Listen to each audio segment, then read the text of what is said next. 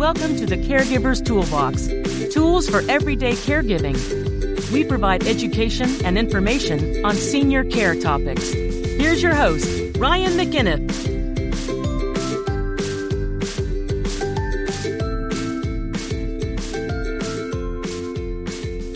Welcome to the Caregiver's Toolbox tools for everyday caregiving. My name is Ryan McAniff, the host of the Caregiver's Toolbox and owner of Minute Women Home Care. Hmm. How's my how's my movie voiceover voice? I think it's fabulous. In a world gone wrong, there's only one man that can save all of humanity. Welcome, Janet, to the Caregiver's Toolbox. How are you? I am doing well. I'm We- T minus four days to vacation. Absolutely. Good for you. You deserve it. It's well deserved. Hopefully, we don't all, the, the Rome doesn't set, set on fire and crumble in your absence. You're going to be just fine. You'll barely miss me, I'm sure. Right. Well, I don't think that's we have possible. such a good team here. I don't think that's all possible. will be well. But, anyways, this is the Caregiver's Toolbox tools for everyday caregiving. Going a little crazy here with all the rain we've been getting, three, four days of rain in a row. So that's why we're doing movie voiceovers. Because, you know, in a previous podcast with somebody else, I said one of my dreams was always to be the CNN guy. But even though Earl, I don't even know if he's still alive, or, but the guy that does it, uh, James Earl Jones, or Oh, yeah. is that his name? Where he's like, this is CNN. CNN. I always wanted to do that. I thought my voice would be maybe low enough. This is CNN. But I don't know. This I think I think Minute even if he, yeah, Yeah. even if he's passed away, they're still just going to use the recording forever. So, anyways, Yep. Nah, I'm I'm out of luck on that one. You can have fun. Yeah, well, you know, I figured he got paid like a million dollars for that. Maybe who knows? So that's why I was really interested in it. But since we can't do that, we will do a recording of the Caregiver's Toolbox. What are we talking about today, Well, this is just a short little one that, uh, you know, kind of a food for thought thing. And food for thought's kind of my specialty. I used to uh, help friends redecorate their houses and they took me out to eat. So it became food for thought. All right. But uh, this is, um, you know, we think about, and we're forever having podcasts and sharing information about how to take care of your elderly loved ones. And I think that that's information that sometimes feels like it's on information overload because it's in the paper, it's everywhere, and it's something that is very much a part of our life. But I wonder how many people stop to think what happens if the caregiver passes away before the patient does. I think that's an extraordinarily good thing to think about. you know and it's you know some people I, I hear more conversation where you know there's a husband and wife. They're both in their 80s or something and and one of them has an illness and they pass away and there's the spouse trying to figure out how to carry on. And we've had a number of clients here that you know all of a sudden they need care and the kids are saying well you know i don't know where the bank account is or they always paid the bills and and you look at all of that but i wonder how many people stop and think oh my gosh what if i died unexpectedly and i'm the one that's caring for my mom or um, my, my dad or a situation like Sure. that and i don't think a lot of people think about that I don't think they do, but I don't think people think about their own demise. I think we, we talk about that all the time where, you know, everybody wants to say that they're ready or they're prepared, but very few people have the basics down, like the healthcare proxy or a will or whatever it might be. They make the plans for their kids if Sure. they're not around, but they don't think that mom, who thinks she can still live on her own in the little house down the road, you know, if something happens to you, what do you do? And we've had plenty of cases where, you know, I mean, and granted, this isn't apples to apples, it's little apples to oranges, but we've had plenty of hospice cases where we're told this person's going to live forever. She's fine. Three weeks later, she's gone. We've had plenty. The other reversal happen where it's like, you'll be lucky if you get two weeks out of this case. Six months later, you know, We're mo- still mom is there. still going strong. They've been discharged from hospice, Exactly. you know? Yep. So, and then all of a sudden the plans um, change a little bit, and you know that's the way it goes. But um, you know, I'm sure there are very few people that think about what happens if I go and what are my contingencies if that happens. Because if you're caring for somebody in their 80s or even older in their 90s, well, generally people have kids around between their, the ages of 20 and 30. So you're you're somewhere in the ages of 60 to 70 if you're caring for a 90 year old. You know, so it doesn't exactly make you, um, you know, a teenager in the sense of like, hey, Yep. listen, more than like heart attacks happen to people at 50 and 60 years old. It can very easily happen. Yeah, and there are people that, you know, maybe are fortunate enough to have an, an older parent who's really quite healthy.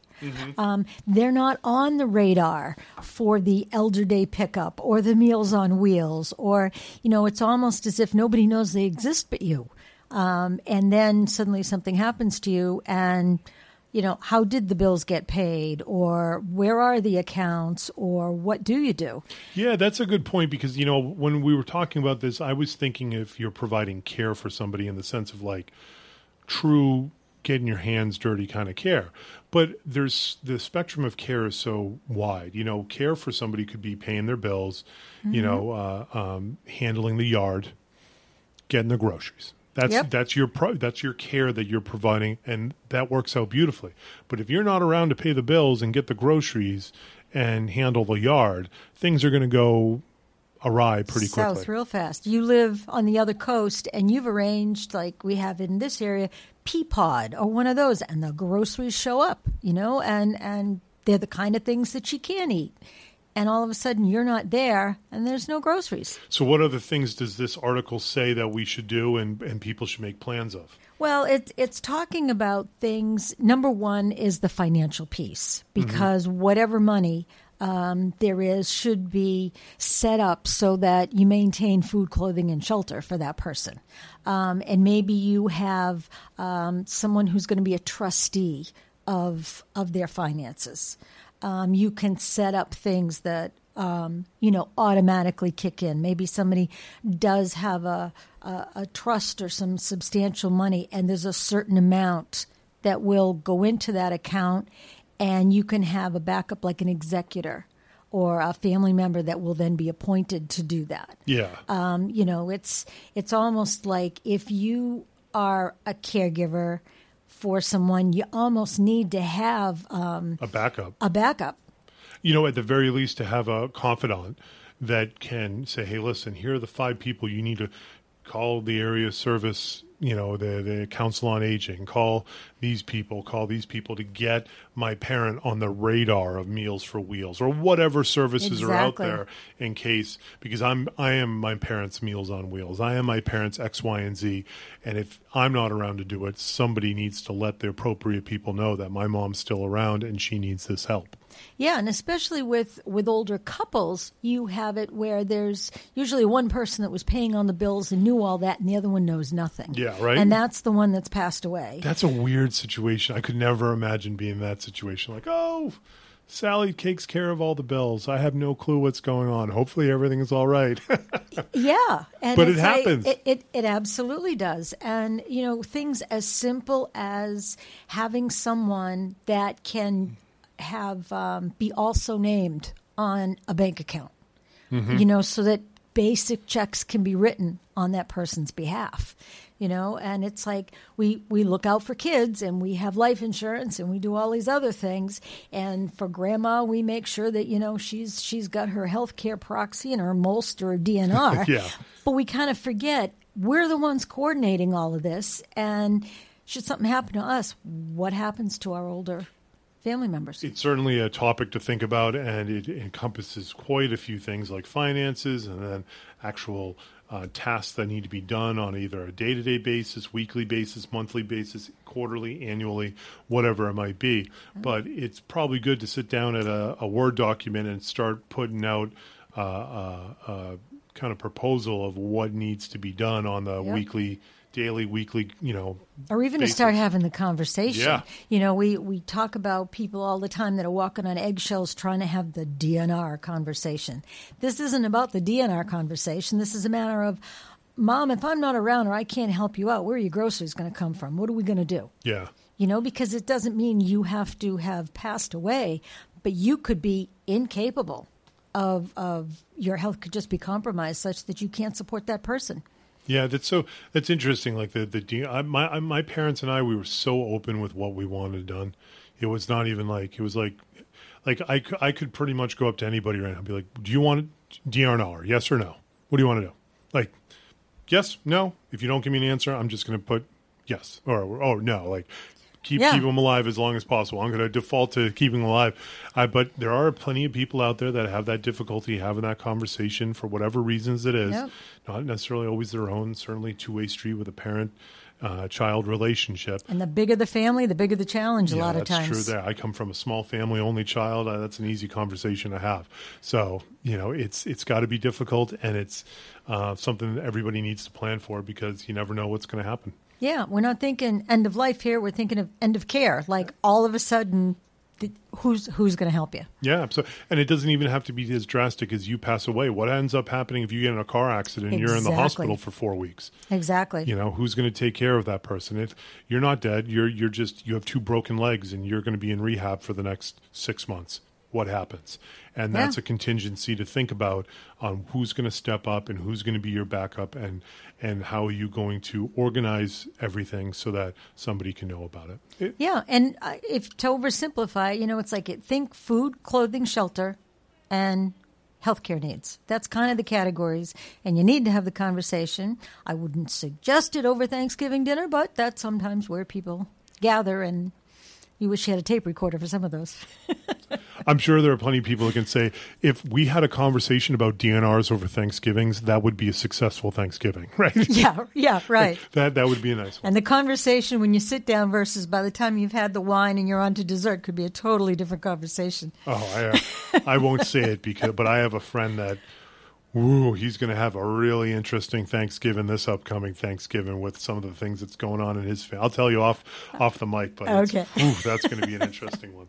Anyways, thank you very much for your input, Janet. Thank you for finding that. What is the name of that ar- article? This is called What Happens When the Caregiver Passes Before the Patient. And there's a lot of good articles like this because they're written in a very simple way and they're meant to be helpful. And this came from um, agingcare.com. And you can even go to agingcare.com and type in the title, and you can get have access to the uh, Yeah, it's always it's always good to when we find these articles, we like to to give the props to whoever wrote them. Absolutely. Uh, we didn't we don't always come up with all of these subjects, and uh, if there's more that you can get information on it, go over there. Aging uh, Life is an actual outstanding website that I think uh, has a ton of valuable information on it. So, you know, it's up there with the AARPs and and others with. Um, you know, aging specific information. So, mm-hmm.